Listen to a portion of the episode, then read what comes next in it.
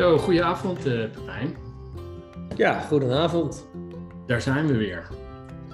Ja, leuk.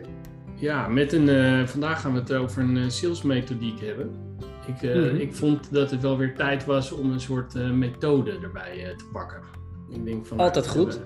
Artikelen gehad, spreken we graag, mensen spreken we graag. Top 5 hebben we het graag over. Maar nu is wel weer tijd voor een methode. En we gaan het hebben over de Sandler. Mm Het zou heel vervelend zijn als jij nu zou zeggen nee. Ja, zijn iets anders. Ja. maar eh, volgens mij, uh, ja, ik ken hem niet. Uh. Ik ook niet. ik had de ter, ja, ik bedoel, de, de inhoudelijkheid is me niet helemaal vreemd. Maar de, de Sandler Selling System had ik nog niet eerder doorgenomen. Maar ja, dat is juist leuk. Ja, precies. Vind ik ook. En um, um, in ieder geval, ja, ik moest wel, zou ik heel eerlijk zeggen, bij de Sandler-methode moet ik wel de hele tijd aan Adam Sandler denken. Dat moet ik wel er eerlijk bij zeggen. Maar goed, uh, weet je, ik, ik, hoop dat we dat, uh, de acteur een beetje los kunnen laten en dat het een serieuze, serieuze podcast uh, wordt. Dus ja. moeten, is er nog vooraf iets over te zeggen? Of zeg je van, nou, laten we, laten we van start gaan? Nou, misschien goed. Eh, de bedenker is dus David Sandler. Of die familie is van Adam Sandler, dat weet ik niet. Maar uh, en het, het stamt al uit 1967, ja. de theorie. Dus dat is toch wel, ja... Dat, ik, ik denk gewoon dat we het al heel veel toepassen, maar dat we niet weten dat dit uh, de Sandler-methode is. Maar uh, nou ja, ik denk zeker goed om even door de zeven stappen te lopen die, ja, die, waaruit die bestaat. En ja, ik, met name stap 1 ben ik heel benieuwd naar. Daar uh, mag jij straks uh, mee beginnen. Ja, dat is goed. Laten we, laten we van start gaan. Ja, de Sandler-methode, Pepijn. Je zei in de, in de intro al dat ik stap 1 mocht hebben. Maar misschien is het goed, jij zei zeven stappen. Maar ik kwam toen ik het uh, toch een beetje aan het bekijken was, want ik kende het ook nog niet, dus ik moest er toch wel een beetje in verdiepen. Is eigenlijk drie bouwblokken heb je, dus drie grotere blokken van een uh, bouwen van een relatie, kwalificeren en het closen van de deal. Dat zijn eigenlijk drie pilaren waar het uh, op rust. En daarbinnen, binnen die pilaren, heb je dan in totaal zeven, zeven stappen. Um, maar het verbaast me niks dat jij eh, mij een beetje duwt in de rol om de eerste stap binnen de pilaar bouwen van de relatie. Uh... Want als een duveltje uit een doosje kwam die daar weer. Bonding en rapport. Yes. Ja, was het dolblij dat je dat las natuurlijk. Helemaal. Ja, het was gewoon weer een bevestiging van hoe belangrijk dat wel niet is. Ja. Maar uh, ja, wat daar bij ook vermeld werd. In ieder geval, ja, ik heb daar ook meer in verdiept en een aantal YouTube-films uh, bekeken erover en zo. Wat ik wel mooi vond is, uh, uh, ja, op een authentieke manier, zeg maar, common ground vinden. Dus ja. ja. niet net doen alsof je voetbal leuk vindt als je het helemaal kloten vindt, maar wel, nou ja, op zoek gaan naar ja, overeenkomsten. En nou ja, dat, dat is denk ik wel zeker waardevol om de basis voor, voor een relatie te leggen. En of je dat nou rapport kweken noemt, of uh, ja, connecten met elkaar, of bonden, nou ja, allemaal prima, maar het is wel belangrijk, ja. Ja, ik zag ook bij een, uh, een zo'n toelichting, zei iemand dat, dat het uh, open en eerlijk moet zijn. Mm -hmm. En um, dat de, de methode wordt wel vaak omschreven als inderdaad een manier om het pusherige verkopen uh, eigenlijk um, ja, een, een, methode aan te houden. En nogmaals, ik, ik, denk niet dat het volstrekt uniek is, dat meer een herhaling van zetten is of van, van stappen die we al weten. Maar goed, ik vind het toch leuk om die volgorde te spreken. Maar het, begint allemaal met een soort open, eerlijke vinden van inderdaad common ground. Um, en um, ik moet heel eerlijk zeggen dat wat ik wel goed vond en wat meteen een stap is van deze zeven, als ik een brug mag maken naar de tweede stap, die ik eigenlijk wel heel expliciet en goed vind in deze methode, dat is de uh, upfront contracts. En daarmee wordt eigenlijk bedoeld dat je eigenlijk een beetje een soort basisregels en, en een soort omgeving op de juiste manier schetst. Mhm. En ik denk dat het goed is dat, om dat wat explicieter te, te doen. Weet je wel, inderdaad, oké, je probeert die relatie op te bouwen. En zoals we al vaker in de podcast ook uh, gezegd hebben, van als de relatie er is, dan volgt de transactie vanzelf. Uh, nou, daar geloof ik heilig in. Maar ik denk wel dat het goed is, zeker bij een prospect, omdat wanneer je die bonding en rapport, in ieder geval als je die common ground hebt, om dan wel in ieder geval een soort basisprincipe van de manier waarop je zaken doet uh, met elkaar door te nemen. Ik denk dat dat heel goed is. Uh. Ja, zeker. Ja, ik vond deze nog best een beetje, denk ja, upfront contract. Wat bedoel je daar mee? Uh, kijk, als het gaat om een meeting of een call, dat je afstemt van oké, hoe lang duurt de meeting? Wie is erbij? Waar gaan we het precies doen? Weet je, dus een upfront contract over een meeting. Daar kan ik helemaal in komen. Ik denk dat, dat het heel belangrijk is. Maar ik kon hem nog niet helemaal plaatsen als het gaat over ja, een soort overeenstemming bereiken over hoe je tot zaken komt of zo. Jij wel? Nou, ja, jawel. Ik denk dat je, ik denk dat je de verwachtingen gewoon heel, heel, goed, eh, heel goed neer moet zetten. Mhm. Weet je, dus je, je, een, een, hele goede vraag die, die je kan stellen is ehm, eh, van, van hoe belangrijk dingen voor je zijn. Weet je wel, hoe belangrijk is dit voor je? En als iemand dan blijkt zo van ja, nou ja, weet je, het is uh, voor ons een verplichting vanuit een uh, soort uh, certificering. En ja, weet je wel, het belangrijkste is dat we dit gewoon goedkoop kunnen toevoegen aan ons. weet je, dan, dan zet je eigenlijk al een soort piketpaaltjes neer. dan door, door ook vragen te stellen natuurlijk ehm, van waar de, waar de verwachtingen binnen zitten. Dan weet je al een beetje mhm. van. En tuurlijk is dat ook wel uh, de, de vraag waar je naartoe werkt. Maar je kan wel zeggen en aangeven. En ik doe dat op zich ook wel met regelmaat, maar niet. Ik, ik vind het hier wel sterk dat je het iets meer naar voren haalt. Dat je gewoon aangeeft hoe je zaken doet met mensen. Wat je, wat je prettig vindt. Hoe goede relaties van je in elkaar zitten. Dus hoe langere klantrelaties. Wat daar de wederzijdse verwachtingen van zijn. En uh, wat je kan verwachten wanneer je tot. Uh, want dat is eigenlijk Ehm, los van de relatie die je opbouwt, ook wel heel belangrijk. Van, van hè, wat, ja, hoe vind je het prettig om, om zaken te, te ja, doen? Ja, ja. Nee, maar dus kijk, uh, over de concrete dingen, zoals de eerste meeting en zo, daar kan ik zeker in komen. Ik denk ook dat het echt onderdeel is van het ritueel van tot zaken komen, zeg maar.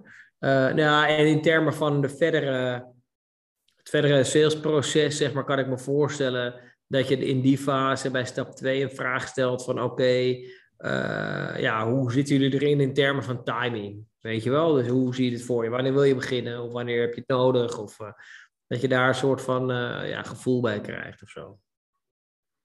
Ja. Ja, nou, ik denk wel dat um, je, ik denk dat je dienstverlening zich altijd wel typeert op een bepaalde manier. Ik denk dat SalesQ ook op een bepaalde manier het prettig vindt om, om projecten uit te voeren. Wij vinden het prettig om projecten te doen die. En als je dat uitlegt, dan zet je eigenlijk ook een bepaald soort verwachtingen neer. Ja. Uh, ook voor als iemand daar helemaal niet uh, uh, naar op zoek is of dat geen mhm. prettige manier van werken vindt. Dus ik denk mhm. dat je misschien zou die ook de way of working moeten heten, die stap. Nu wil ik niet meteen meneer Sandler in discrediet brengen, maar de uh, way of working, zo heb ik hem meer geïnterpreteerd. Dus wat zijn je verwachtingen, wat is je manier van werken? Mhm. En schets dat, zodat je in ieder geval, ja, voordat je het, het, naar de pilaar kwalificeren gaat, eh, voordat je, ja, dat je in ieder geval, los van de common ground, ook de, de manier van werken samen een beetje hebt afgestemd. Ja. Dus ik vond het wel nuttig. Dus stap 1, rapport kweken. Stap 2, een mentaal contract met elkaar sluiten over hoe je zaken gaat doen. En stap drie is, waar zit de pijn? Toch? Ja. Ja, ja misschien dat als, als je het nu zo zegt tegen mij, dan vind ik wel dat.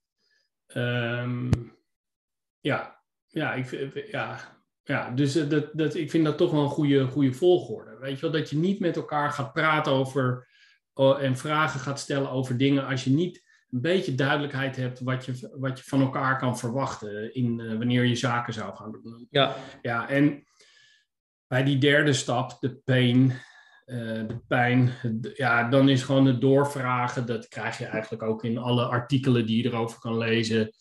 Dat noemen ze dan de tweede en derde level vragen die je, die je moet stellen. Nou, ik, ik vind in principe dat we dat wel voldoende, ja, voldoende doorgenomen hebben, vaak met elkaar. Mhm. Weet je wat, echt het, het waarom, de, de vraag achter de vraag, het bovenliggende doel.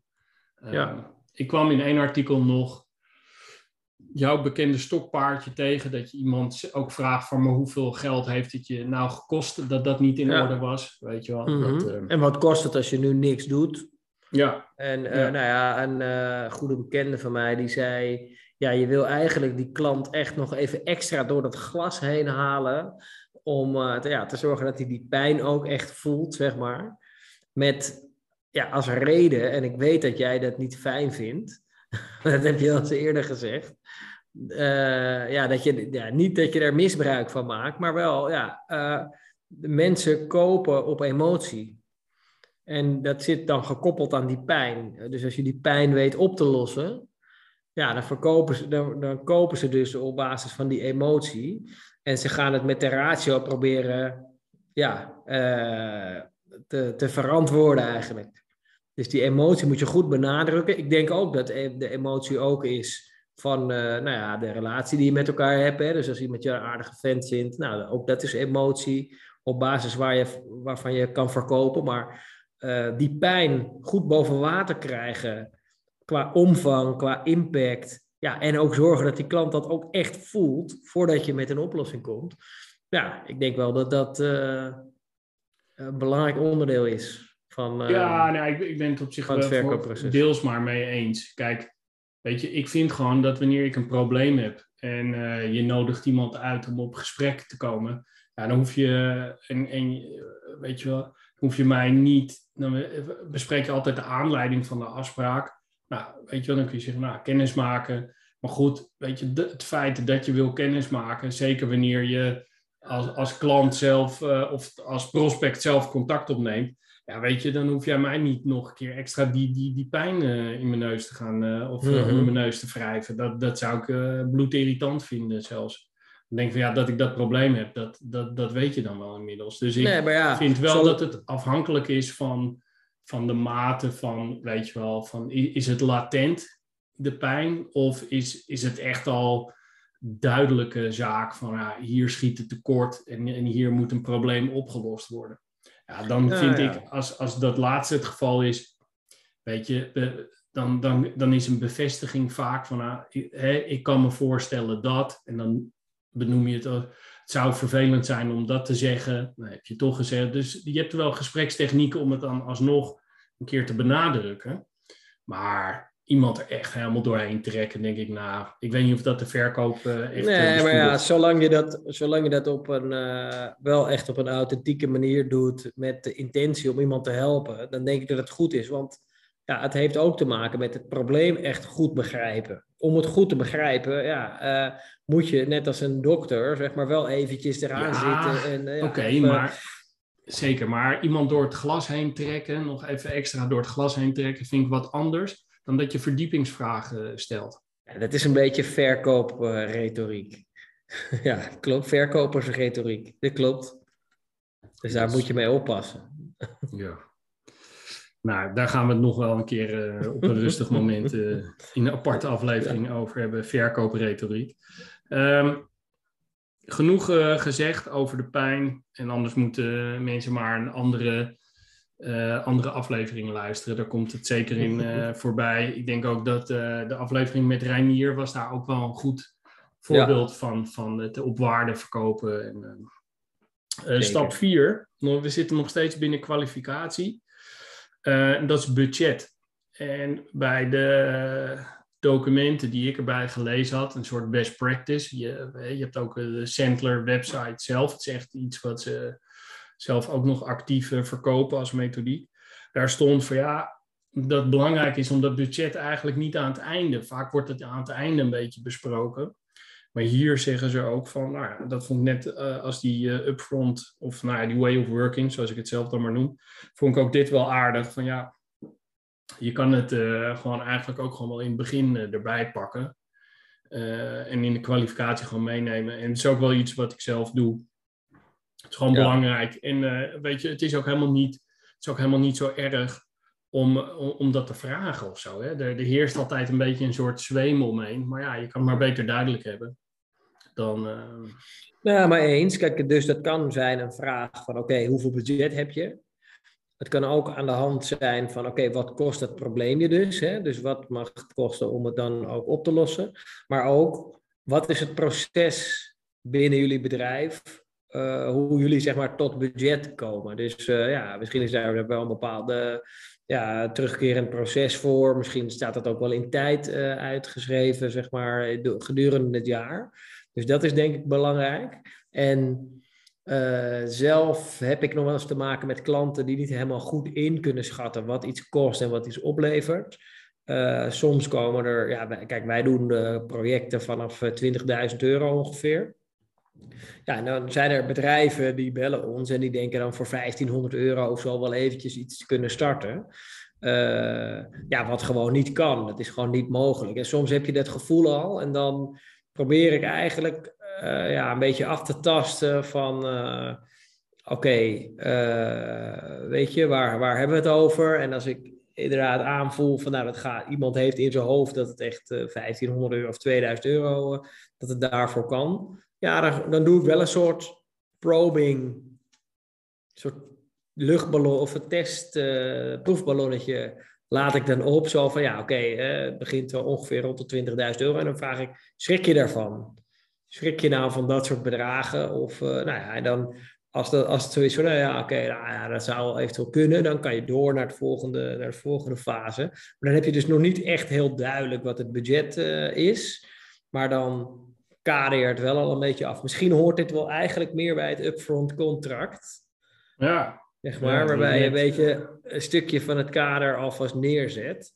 Uh, in plaats van dat je echt heel concreet zegt van oké, dat is het budget. Maar ja, ik vind dat uh, inderdaad gewoon wel. Ik denk dat dat uh, in dat um, upfront uh, contract wel goed past. weet je wel, je hebt het een beetje over de orde van grootte. De manier van, weet je wel, mhm. oké, wij doen projecten van, die schrik je daarvan.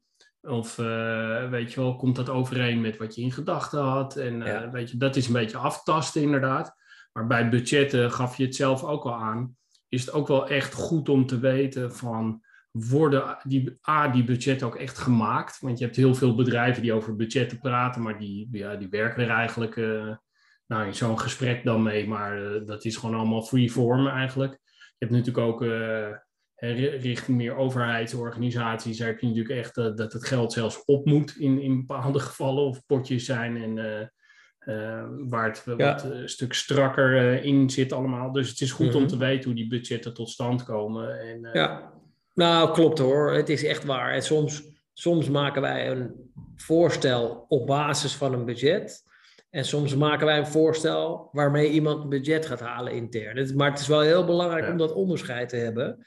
Want anders ga je heel veel tijd en energie steken in het uitwerken van een voorstel en een, en een business case en zo. Terwijl ja, er vervolgens uit, ja, er is geen budget. Nou, dus dat, dat heb ik in een van de eerste podcasts eh, ook gewoon benadrukt. Dat je daar wel echt voor moet oppassen. Dat je niet heel veel tijd en energie gaat steken in uh, iets wat eigenlijk bijvoorbeeld al eh, geen kans van slagen heeft. Mijn oplossing daarvoor is om uh, uh, ja, soms een budgetquote te doen. En het is dan gewoon een mailtje, een beetje, ja, bijna een soort van op de achterkant van een bierveeltje. Van, oh, oké, dit is ongeveer waar je aan moet denken. Uh, ja, goed, en, maar dat, dat zou je ook weer kunnen zien als, dat, als stap 2. Ik denk sowieso dat die fases door elkaar heen lopen. Hè? Dus ook in het vaststellen van budget ben je ook rapport aan het kweken en zo. Maar goed. Ja, uh, het is ook niet echt ontzettend rapport als je zegt, we hebben stap 1 gehad nu. Sorry, daar kunnen we niet meer, daar ja. kunnen we het niet meer over hebben. Nee, nee hoewel maar, het wel ergens stond dat je geen stap terug mag. Uh, maar wat ik ook belangrijk vind en waar ik ook wel vaak mezelf in een budgetdiscussie wel uh, nou, discussie niet, maar dat je aanvoelt dat iemand je een beetje te duur vindt, dan is het ook goed om te weten dat je het budget in verhouding tot andere leveranciers, ook in verhouding tot totale budgetten, dat je, dat, dat je daar een beetje op, op doorvraagt. Weet je wel? Dat je zegt, oké, nou, weet je wel, je vindt dat tegenvallen, dat is prima, maar... Hè, uh, of, en het is ook goed om te weten dat, stel dat je bijvoorbeeld, stel dat een wat kleiner bedrijf, een beetje in een groei, een startende groeifase, Mhm. zaken gaat doen met SalesQ, waarvoor 20.000 echt heel veel is. Maar het is ook wel een beetje een soort van, ah, we, we, gaan er gewoon voor, weet je wel. En, uh, we gaan die, met, met, die agents van Pepijn gaan we echt even proberen een grote slag te maken. Het, eh, het kost ons een, het is een rip uit ons lijf. Maar weet je, we doen het gewoon, we geloven erin. En dat dit, ja, dan, dan ben je gewoon de grootste kostenpost. Ja, en dat is ook voor jou goed om te weten, weet je wel. Dat, mhm. Niet dat je je werk dan heel anders gaat doen. Dat zou namelijk ook wel raar zijn. Maar het is belangrijk om te weten van ben jij nou een van de grotere kostenposten of eh, ben je een van de zoveel? Ja, ook dat is belangrijk. Mm -hmm. Jij gaf al aan van soms kan het ook zijn dat jij een voorstel doet uh, op basis waarvan iemand of een budget uh, op een bierveeltje schrijft. en daarmee moet iemand op pad. Dan komen we eigenlijk bij stap 5, wat de decision is. En het, ja, eigenlijk het DMU. Ik vraag me ook af of we dat helemaal moeten uitleggen. Uh, maar ik denk wel dat dat mooi in die pilaar van kwalificatie, je moet de pijn, het budget en, en de beslissing, moet je, ja, dat, dat is eigenlijk wat je moet kwalificeren. Dat is het eigenlijk ook wel in essentie Klopt. natuurlijk. Ja, ben je eens hoor. En zeg maar, dus je moet de decision making unit in kaart hebben en ook het proces natuurlijk van hoe wordt die beslissing gemaakt. Los daarvan heeft het gewoon heel veel waarde om meerdere mensen te kennen bij je klant. Want er gaat wel eens iemand weg of uh, weet je, er zijn wel eens veranderingen. Als je dan meerdere mensen kent, dan uh, borgt dat wel jouw positie binnen de organisatie. Ja, ja helemaal. En het komt uh, natuurlijk nogal eens voor hè, dat verkopers gaan zitten verkopen aan gewoon de verkeerde persoon. En dan ben je helemaal, uh, helemaal in vorm en helemaal aan het zenden en presenteren en hele mooie offertes aan het uitwerken. En dan moet diegene dat intern weer gaan zitten verkopen. Ja, dat wil je, dat wil je liever niet. Ja, en, dat kan, en zeker beginnende verkopers. Je kan ook wel eens een klein beetje om de tuin geleid worden door iemand die, jou, uh, die zichzelf iets groter voordoet dan die, dan die is. Uh -huh. En ja, weet je, je moet daar wel de kienheid in hebben en, of eigenlijk ontwikkelen door te vragen: oké, maar ben je nou ook degene die de handtekening gaat zetten? Ga jij er een klap op geven? Of mhm. eh, is dat nog iemand anders in de organisatie? Eh, dus uh, zeker, zeker niet, niet onbelangrijk. Maar dan een vraagje, hè? De, even, stel nou, dus jij hebt met iemand te maken die eigenlijk verantwoording moet afleggen aan iemand daarboven. Hoe, maar je hebt wel een goede klik, zeg maar, met diegene. Hoe ga je daar dan mee om? Hoe ja, zorg jij dan dat je... Dan, ja, ik werk dan altijd als team. Van, dan ga ik eigenlijk vrij snel in de we-vorm uh, zitten. En dan, uh, want door dan meteen samen vorm te kiezen, van oké, maar hoe ja. kunnen we dan samen regelen? Ik ga jou dan helpen om te zorgen. Je, eh, dan ga je eigenlijk al heel snel in de wij-modus. Mm -hmm. En op het moment dat, um, dan kun je altijd ook nog ermee spelen van oké, okay, de, het voorstel goed uitleggen. Weet je wel, heb je er vertrouwen in dat dat gaat lukken? Ga je er overheen? Is het slim als ik daar zelf nog uh, bij ben? Of is het slim wanneer ik het doe? Dan kun je een beetje gaan drukken op dat je zelf uh, de route neemt. Maar ik ben altijd heel trouw in. Um, dus ik vind uh, dat uh, aan mijn contactpersoon. En dat is niet omdat ik niet snap dat zo iemand niet de beslissing gaat nemen. Maar de, dat gaat erom dat ik vind zo iemand, uh, ja, die, die moet je ten eerste in zijn waarde laten. Ik vind ook wel dat je moet doorpakken en de kunst moet verstaan van dat je bij de uh, eindbevoegde terechtkomt. Maar ik vind ook dat trouwheid eraan heel netjes is. Sterker nog, toen ik in, in de constructie werkte, dat ik een directeur boven me had. En wanneer die bijvoorbeeld bij het tweede of het derde gesprek erbij zat, dat zo iemand dan meteen naar die directeur ging mailen zonder mij in de cc mee te nemen. Ja, ik, ik vind dat gewoon niet, ik vind dat niet gaaf, weet je wel. Dan, uh, En ik mhm. zorg er dan ook echt voor dat zo iemand het niet wordt. Daar heb ik ook echt voor gezorgd. Weet je wel, omdat ik het dan gewoon denk van ja, weet je wel, ik heb een, ook tijd erin zitten. Wij hadden het besproken. En dan ga je niet een stap over, of ja, hè, je, je passeert dan iemand. Dus ik denk dat je daar, dat je daar heel, heel slim en goed mee om moet gaan.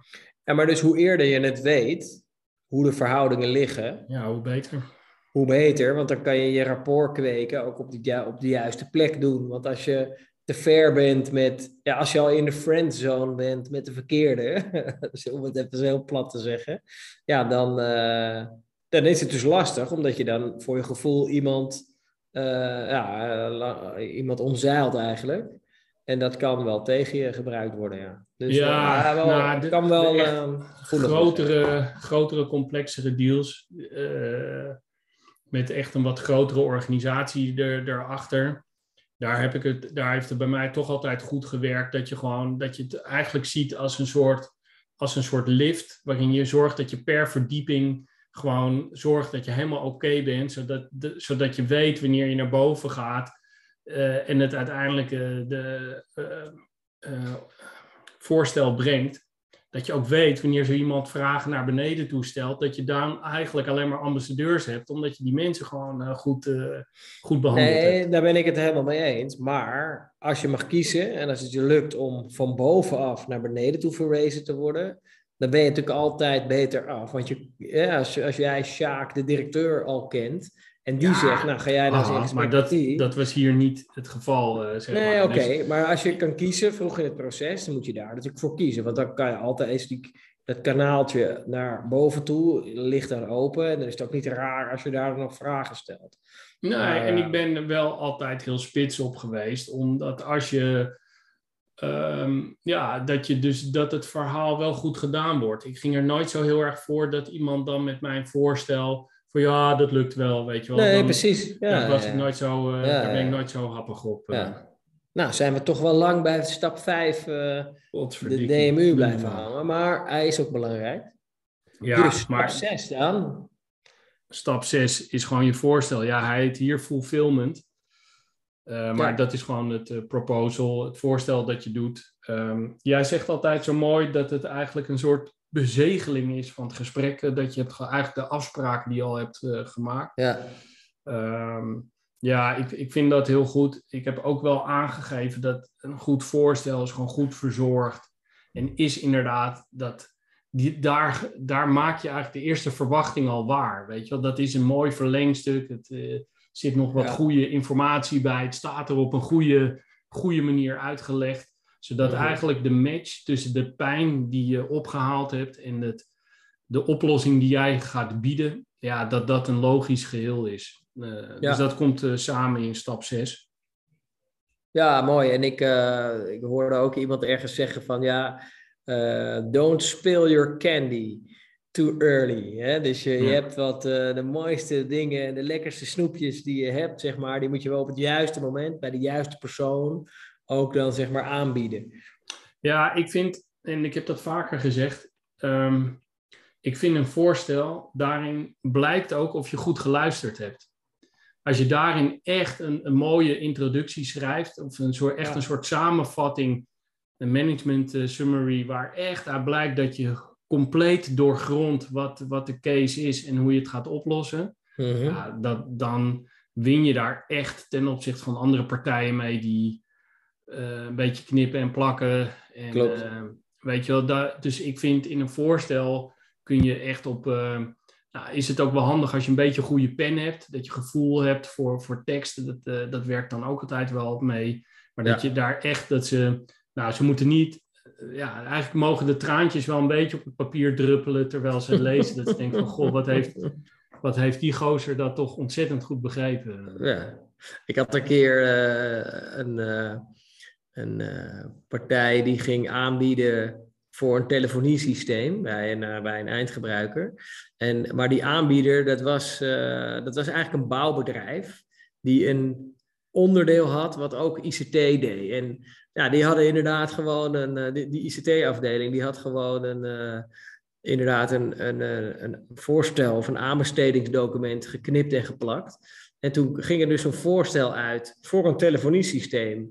En er stond uh, op een van de eerste pagina's uh, hak- en breekwerken niet inbegrepen. Ja. ja dan, denk ik, dan, sta je meteen met 10-0 achter, weet je wel. Die hebben ze ook niet gewonnen. Maar uh, ja, dat is echt bizar. Nee. Nee, maar dat is, dat, dat is een goed voorbeeld van, van de aandacht die, die je zo'n voorstel moet, moet geven. Ik vind ook daar wel bij dat ik vind het, als het, de timing is eigenlijk ook wel belangrijk. En dat zou ik je nog wel vragen. Kijk, als zo'n voorstel er heel snel ligt, dan vind ik niet echt fijn. Want dan denk ik, oké, dat is me net even iets te snel. Maar als het heel lang duurt, dan denk ik van, oh joh, weet je, je hebt je zaakjes toch wel op orde. Je kan toch wel voorstel maken. Of is je dagelijkse operatie zo druk dat je eigenlijk niet tot een voorstel komt. Dus ja, die timing uh, van stap 6, dat, uh, dat is ook nog wel een item op zich. Ja, uh, helemaal maar mee hoe eens. zie jij dat? Nee, helemaal mee eens. Dus kijk, timing in verkoop is gewoon heel belangrijk. Dus kijk, op het moment dat je voelt en weet dat er bij iemand de nood hoog is en ja, die zit met een bepaalde deadline, ja, dan is het wel belangrijk om dat voor je te laten werken, laat ik het zo maar zeggen. Nou, je moet ook niet te ieder overkomen. Dat is ook een reden om, de, om het goed te timen.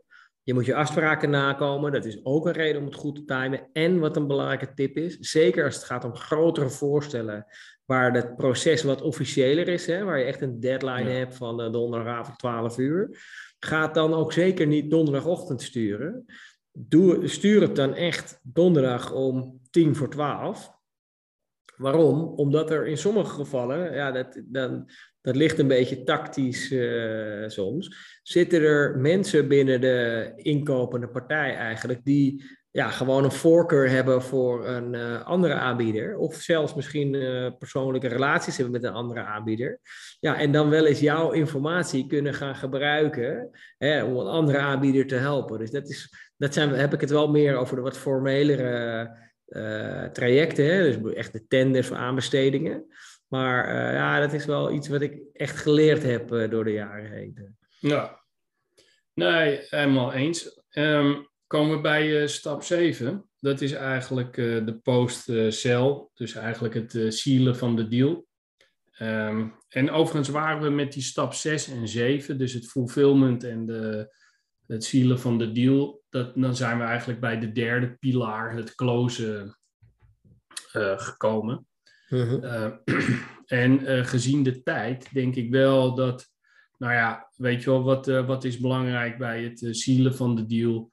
Ja, weet je, we hebben dat bij in onze aflevering onderhandelen natuurlijk al uitvoerig besproken. Ook met, met Reinier wel veel dingen daarover besproken.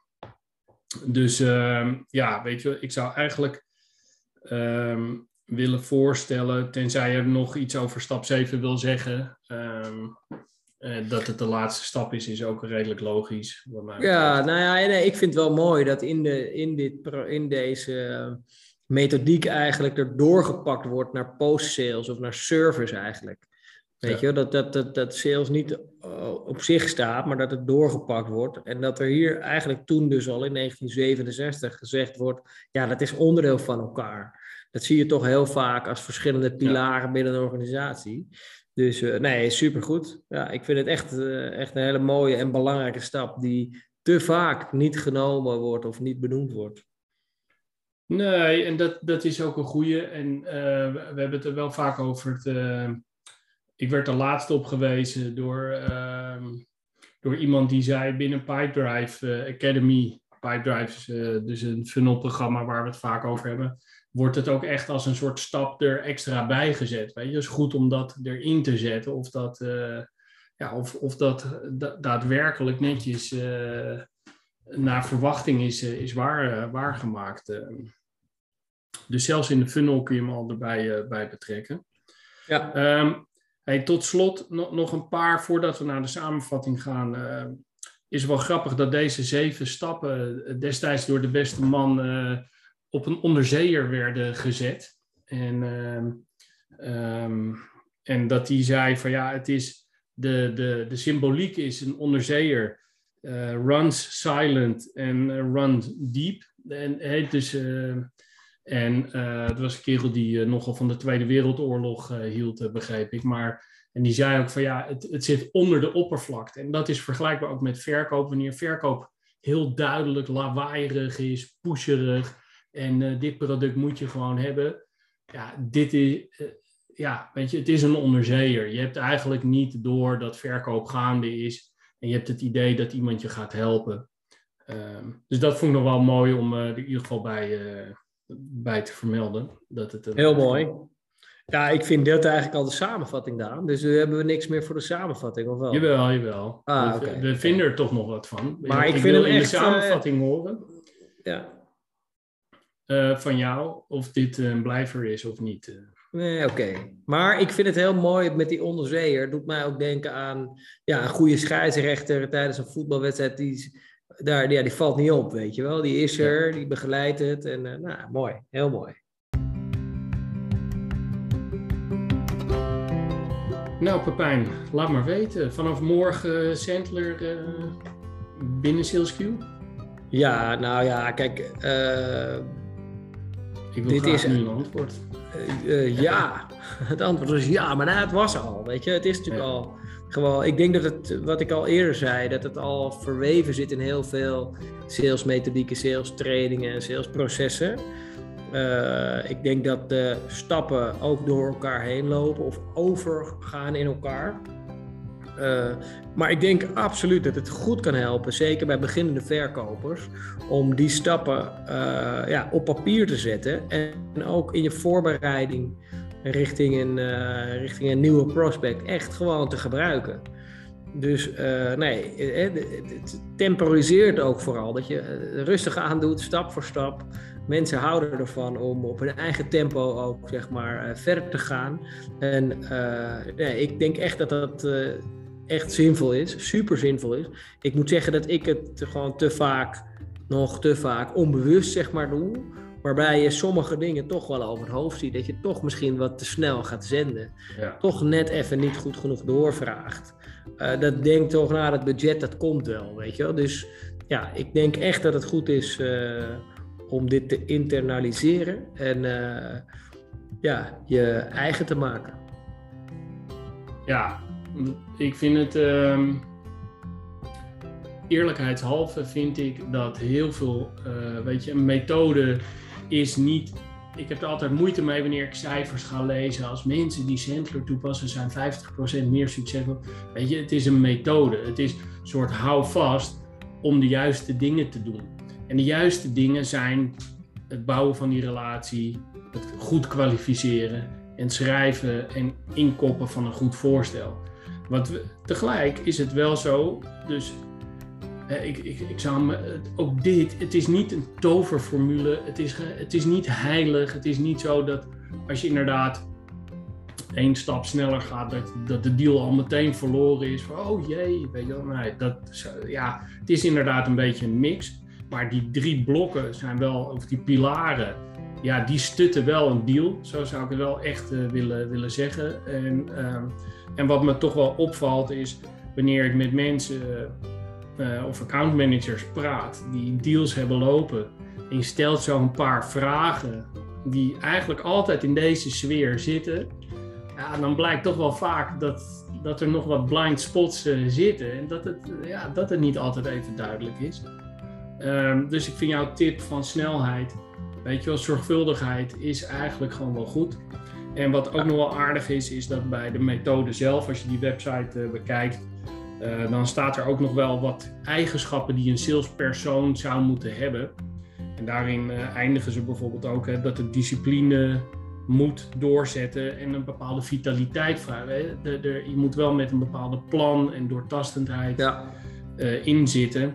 En ik denk dat dat. Uh, dus ik, uh, ja, voor mij samenvattend is, is de methode niet een, een, een soort, uh, soort nieuwe goud of, of een toverformule waardoor je ineens elke deal zielt.